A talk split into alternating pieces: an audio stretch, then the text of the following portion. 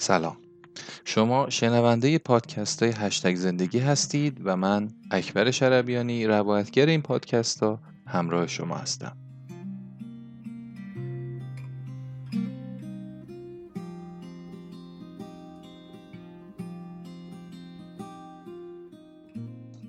استقبالی که از کتاب زوربایی یونانی شد فراتر از حد انتظارم بود و باید همینجا از همتون تشکر کنم که منو مورد لطف خودتون قرار دادید. کتاب جدیدی که قرار شروع کنیم از نویسنده ای که قبلا هم یکی از کارهاشو براتون خوندم اروین یالوم. این کتاب به چند اسم ترجمه و به بازار عرضه شده. اسمایی که من دیدم تا الان اینا بوده. من چگونه اروین یالوم شدم؟ شدم آنکه هستم آنگه که خود را یافتم و سرگذشت اروین یالوم. با توجه به سابقه درخشان خانم سپید حبیب در ترجمه متنای روانشناختی کتاب شدم که هستم رو انتخاب کردم. لازم می‌دونم از سرکار خانم اوهدی روانشناس عزیزمون بابت پیشنهاد این کتاب هم تشکر کنم.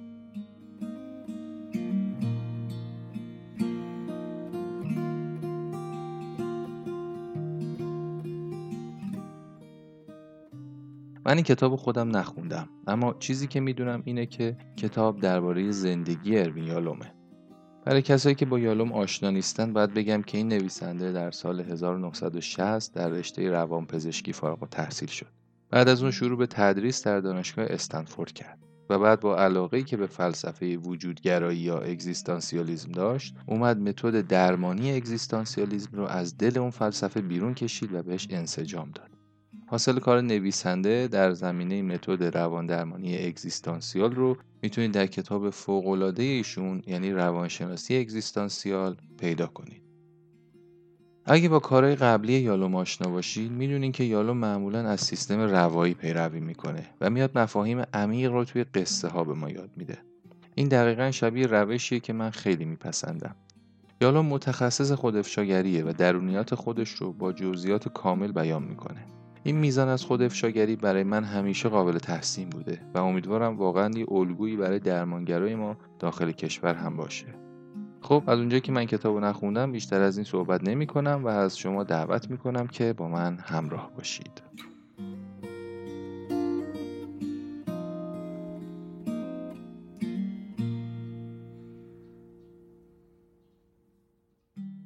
شدم آنکه هستم. اثر اروین یالوم. ترجمه سپیده حبیب. اپیزود اول. فصل های اول و دوم.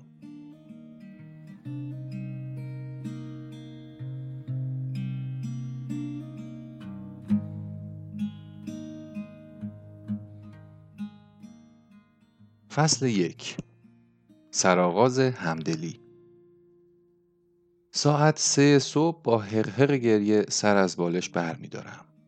بی سر و صدا جوری که مزاحم مریلین نشوم از بستر برمیخیزم و به دستشویی می‌روم چشمانم را می‌شویم و از دستوراتی که در طول پنجاه سال به بیمارانم دادم پیروی می‌کنم چشاتو ببند.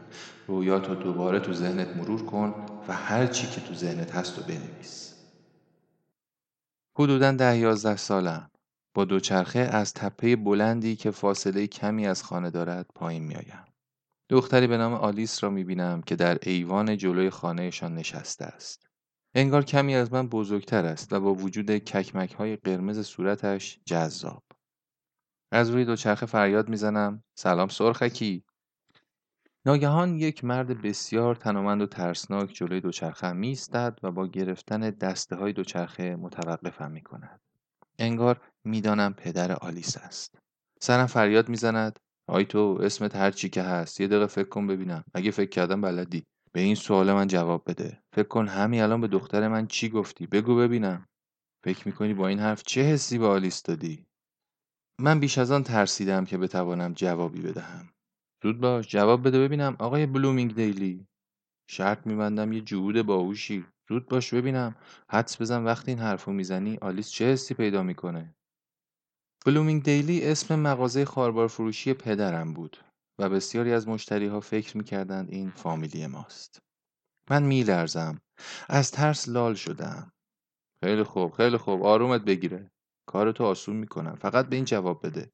باعث میشه که آلیس با شنیدن حرفای تو حس خوبی به خودش پیدا کنه یا حس بدی. فقط می‌توانم زیر لب منمن کنم. نمی‌دونم. نمی‌تونی درست فکر کنی ها؟ خب کمکت می‌کنم که درست فکر کنی.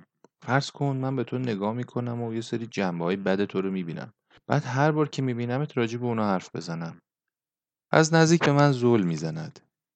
یه آشغال کوچیک تو دماغته چطور بهت بگم دماغو؟ گوش چپت هم از گوش راستت بزرگتره. فرض کن هر بار که میبینمت صدات کنم آی گوش گنده. یا نظر در مورد پسر جهود چیه؟ به نظرم خوبه. خوشت میاد؟ در رویام می‌دانم که این اولین بار نیست که دور و این خانه دوچرخه سواری کردم. هر روز همین کار را می‌کنم. رکاب می‌زنم آلیس را با همان کلمات صدا می‌کنم تا باب گفتگو را باز کنم. سعی می‌کنم با او دوست شوم و هر بار که فریاد زدم هی سرخکی آزارش دادم و تحقیرش کردم. از آسیبی که بار آوردم و نیز این حقیقت که در تمام این مدت نتوانستم ببینم چه می‌کنم بسیار وحشت زدم وقتی کار پدر آلیس با من تمام می شود آلیس از پله های ایوان پایین می آید و با صدای لطیف می گوید دلت می‌خواد بیای بالا بازی کنیم؟ نگاهی به پدرش می اندازد. پدرش سری به نشانه تایید تکان می دهد. جواب می دهم حس خیلی بدی دارم. خجالت می کشم. خیلی شرمندم. نمی‌تونم. نمی‌تونم. نمی‌تونم.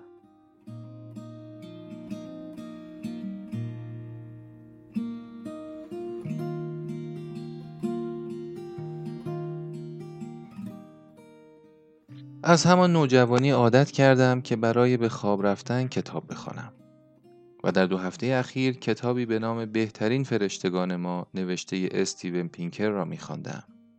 امشب پیش از این رویا فصلی از کتاب درباره سرآغاز همدلی در دوره رنسانس و چگونگی سربرآوردن رمان به ویژه رمان‌های مکاتباتی انگلیسی مانند کلاریسا و پاملا را می‌خواندم که شاید در کاهش خشونت و قساوت نقش داشتهاند. زیرا کمکمان کردند دنیا را از دریچه چشم دیگران تجربه کنیم.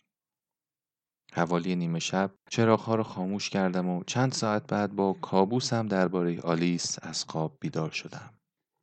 پس از آرام کردن خودم به تخت خواب برمیگردم ولی تا مدتها بیدار میمانم و فکر می‌کنم چه جالب که این آبسه کهنه این دومل سربسته حاوی یک گناه هفتاد و سه ساله ناگهان سرباز کرده است.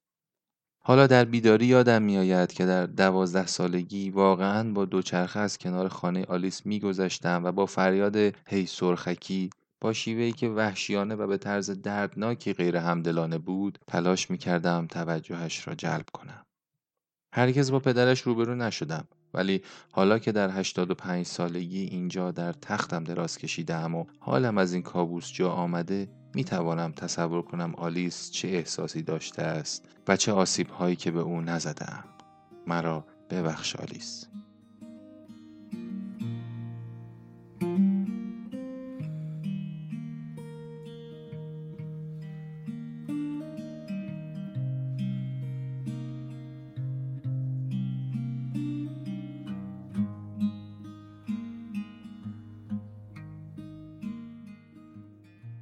فصل دو. در جستجوی مربی. مایکل یک فیزیکدان 65 ساله آخرین مراجع امروزم است. 20 سال پیش به مدت دو سال تحت درمانم بود و از آن موقع خبری از او نداشتم. تا همین چند روز پیش که ایمیلی برایم فرستاد تا بگوید لازمه ببینمت. یه مقاله به پیوست ایمیل فرستادم. حسای زیادی برام به وجود آورده. هم خوب هم بد. لینک به ای در نیویورک تایمز هدایتم کرد که شرح می‌داد او اخیرا برنده یک جایزه علمی بین المللی مهم شده است. وقتی در مطبم بر صندلی می نشیند این من هستم که شروع به صحبت می کنم. مایکل یادداشتت در مورد نیاز به کمک رو گرفتم. متاسفم که مشکل داری ولی همزمان خوشحالم که میبینمت و خبر جایزت هم فوقالعاده بود. اتفاقا من خیلی هم زیاد بهت فکر می‌کردم که تو چه حالی نگاه مایکل در مطب میچرخد. ممنونم که یادم بودی دکتر. او مردیست لاغر اندام، حاضر و ذهن، تقریبا تاس با حدود یک متر و هشتاد سانتی متر قد که لیاقت و اعتماد به نفس از چشمان قهوه‌ای درخشانش میبارد. چیدمان مطب با عوض کردی دکتر این صندلی قبلا اون طرف بود درسته آره مایکل من هر 25 سال یه بار چیدمان اینجا رو عوض می‌کنم آرام میخندد مقاله رو دیدی دکتر؟ سری به تایید تکان می‌دهم. خب حتما می‌تونی حدس بزنی که بعدش چه اتفاقی واسم افتاد. یه موج افتخار خیلی کوتاه و گذرا و بعد موجای استراب نبود اعتماد به نفس همون مشکلات سابق. ته وجودم حس می‌کنم آدم کم ای هستم. خب مایکل پس همینجا بریم سراغش. باقی جلسه را به مرور مسائل گذشته می‌پردازیم. والدین مهاجر ایرلندی بی سواد زندگی در آپارتمان های استیجاری نیویورک تحصیلات ضعیف دوره ابتدایی فقدان مربی تاثیرگذار. درباره قبط خوردن به کسانی که دست پرورده و مورد حمایت یک بزرگتر بودند در حالی که او باید بیوقف کار می‌کرده تا بالاترین نمرات را بیاورد بلکه فقط مورد توجه قرار بگیرد مفصل صحبت کردیم. او ناچار بود خودش خودش را خلق کند. می‌گویم می‌دونی مایکل واقعا این که آدم خودش خودش رو خلق کنه سرچشمه افتخارای بزرگه. ولی می‌تونه به یه حس بیپایه بودن هم برسه ها. من های خیلی با استعداد مهاجری رو می‌شناسم که حس می‌کنم مثل نیلوفر آبی تو باطلاق رشد کردن. گلای زیبایی هن ولی ریشه های عمیقی ندارن. به یاد میآورد که سالها پیش هم این مطلب را به او گفته بودم و می‌گوید خوشحال است که دوباره آن را به یادش آوردم. برنامه میریزیم که چند جلسه با هم داشته باشیم و می‌گوید از همین حالا حالش بهتر است. کارم با مایکل همیشه خوب پیش می‌رفت. از همان دیدار اول ارتباط خوبی برقرار کردیم و بارها به من گفته بود احساس می کند من تنها کسی هستم که حقیقتا او را فهمیدم. در نخستین سال درمان درباره سردرگمی در هویتش بسیار گفت. آیا واقعا همان دانش آموز ممتازی بود که از همه جلو زده بود؟ یا بیورزه بیاری بود که وقت آزادش را در سالن بیلیارد با تاسبازی میگذراند. یک بار که داشت از سردرگمی در هویتش مینالید داستانی درباره فارغ و تحصیلی هم از دبیرستان روزولت در واشنگتن دی سی برایش گفتم.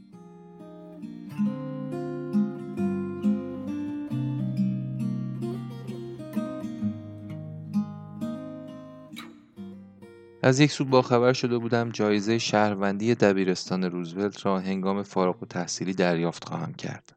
از سوی دیگر سال آخر دبیرستان برای خودم یک دلالی شرط بندی روی مسابقه بیسبال را انداخته بودم. ده به یک شرط میبستم که سه بازیکن منتخب حالا هر بازیکنی که باشد در یک روز بازی نمی توانند شش ضربه را بین خودشان برگردانند. شرط به نفع خودم بود. خیلی خوب از پس این کار برمی آمدم و همیشه برای خریدن دستگل برای دوست دختر همیشگی هم مریلین کونیک پول کافی داشتم. با این حال چند روز پیش از فارغ التحصیلی دفترچه شرط بندیم رو گم کردم. کجا بود؟ دیوانه شده بودم و تا آخرین لحظه پیش از فارغ التحصیلی همه جا را دنبالش گشتم. حتی وقتی نامم را شنیدم و به طرف صحنه را افتادم دل واپس بودم و از خود میپرسیدم قرار به عنوان شهروند ممتاز سال 1949 دبیرستان روزولت معرفی شم یا به خاطر شرط بندی از مدرسه بیرونم کنم. وقتی این داستان رو برای مایکل تعریف کردم قهقهه زد و زیر لب گفت روان پزشکم هم از قماش خودمه که.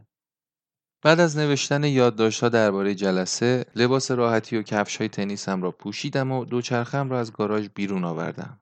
در 84 سالگی تنیس و دویدن از من بسیار دور هستند اما تقریبا هر روز در جاده نزدیک خانم دوچرخه سواری می کنم.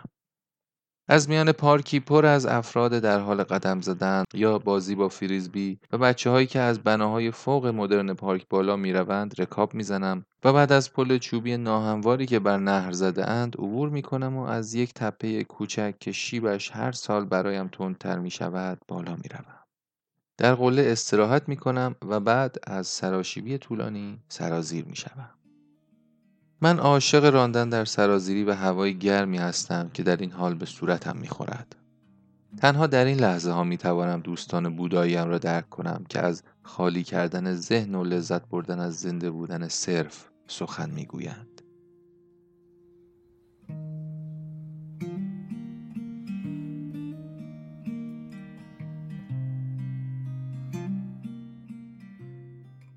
اما آرامش همیشه گذراست و امروز سوار بر بالهای ذهن خشخش خیالی را میشنوم که آماده است بر صحنه برود. خیالی که بارها و بارها در عمر طولانیم به تصویر کشیدم هفته ها خاموش بود اما تأسف مایکل درباره فقدان مربی دوباره بیدارش کرد. مردی با کیفی در دست و کت شلوار راه راه نخی کلاه حسیری پیراهن سفید و کراوات به مغازه خاربار فروشی کوچک و محقر پدرم وارد می شود من در صحنه نیستم همه چیز را طوری می بینم که انگار معلق در هوا نزدیک سقف هستم میهمان را نمی‌شناسم ولی می‌دانم صاحب نفوذ و قدرتمند است. شاید مدیر مدرسه ابتدایی هم باشد. یک روز گرم و مرتوب ماه جوان در واشنگتن دی سی است و او پیش از آن که با پدرم شروع به صحبت کند دستمالش را بیرون می آورد تا پیشانیش را خشک کند. یه مطلب مهمی راجع به پسرتون اروین هست که باید بهتون بگم.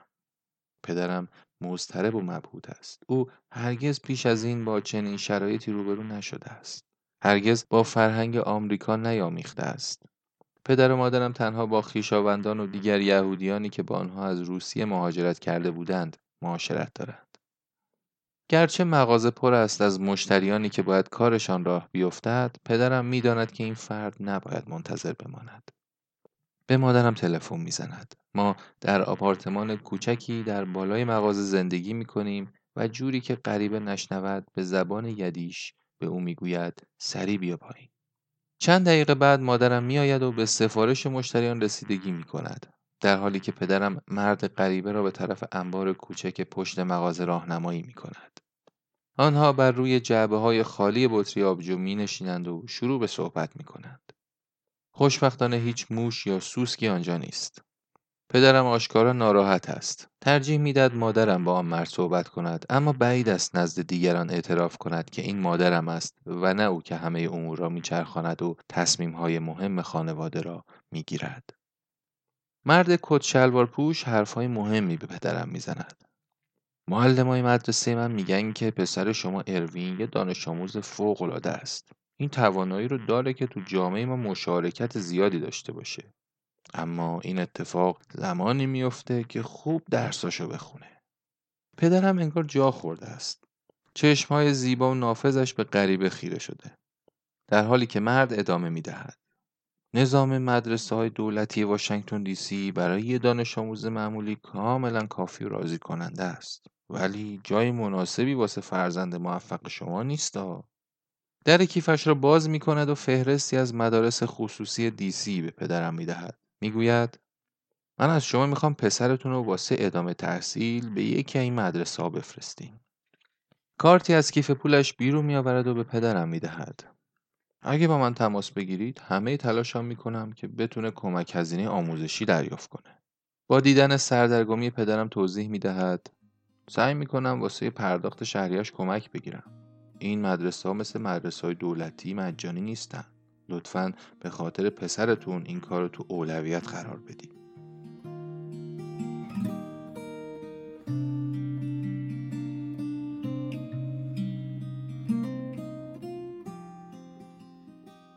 کات خیال پردازی هم همیشه در این نقطه به پایان می‌رسد.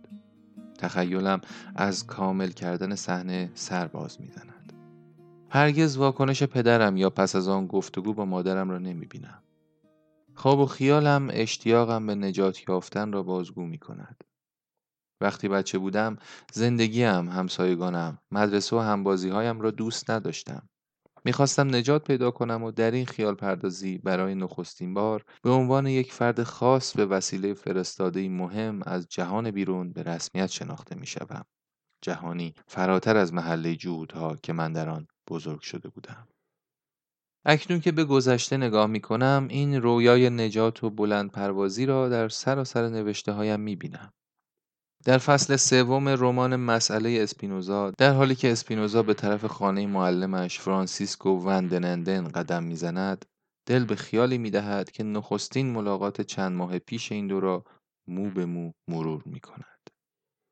وندنندن راهب یسوعی سابق و معلم آثار یونان باستان که یک مدرسه عالی را اداره می کرد برای خرید شراب و کشمش گزارش به مغازه اسپینوزا افتاده بود و با دیدن عمق و وسعت ذهن اسپینوزا شگفت زده شده بود.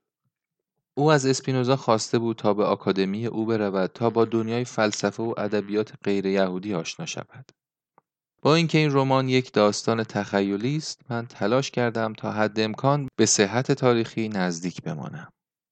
اما نه در این قسمت. اسپینوزا هرگز در مغازه خانوادگیش کار نکرد. اصلا مغازه خانوادگی در کار نبود. خانواده او در کار صادرات و واردات بودند و مغازه خورده فروشی نداشتند. این من بودم که در مغازه خاربار فروشی خانوادگی کار می کردم. این رویای شناخته شدن نجات یافتن به اشکال گوناگون در من هست. اخیرا در اجرایی از نمایش ونوس در جامعه خز نوشته دیوید ایوز حضور داشتم. پرده بالا می رود و ما کارگردان خسته ای را در پایان یک روز طولانی پس از آزمون انتخاب بازیگر نقش اول زن در عقب صحنه می بینیم. خسته و بسیار ناخشنود از همه بازیگرانی که دیده آماده می شود آنجا را ترک کند که ناگهان بازیگری بیپروا و بسیار سراسیمه وارد می شود. یک ساعت دیر کرده است. کارگردان به او می گوید که کار امروزش تمام شده است. اما زن برای گذراندن آزمون پافشاری می کند. کارگردان که متوجه است زن به وضوح بیهنر، آمی، بیسواد و کاملا نامناسب برای اون نقش است، او را نمیپذیرد. ولی زن چرب زبان، زرنگ و سمج است و در نهایت کارگردان برای آنکه از دستش خلاص شود کوتاه میآید و میپذیرد در یک آزمون کوتاه با هم شروع به خواندن نمایشنامه کنند. در حین خواندن زن دگرگون می شود، لحجش تغییر می کند، کلامش پخته می شود و همچون فرشته‌ای به سخن در می آید. کارگردان جا می خورد، از پا در می آید. این زن همان است که او در پیش بود. حتی خواب چنین بازیگری را هم نمی‌دید. آیا این همان زن نامرتب و مبتزلی است که او همین نیم ساعت پیش ملاقات کرده بود؟ آنها خواندن نمایشنامه را ادامه می دهند. کار را متوقف نمی کنند تا جایی که همه نمایش را با اجرای درخشان به پایان می رسانند. همه چیز نمایش را دوست داشتم اما آن دقایق اولیه که کارگردان ویژگی های حقیقی زن را درک کرد من را عمیقا تحت تاثیر قرار داد. خواب و خیال من درباره شناخته شدن بر صحنه به نمایش درآمده بود و وقتی برای تشویق بازیگران نخستین کسی بودم که کف زنان از جای برخواستم قادر نبودم جلوی اشکی که بر چهرم روان بود را بگیرم.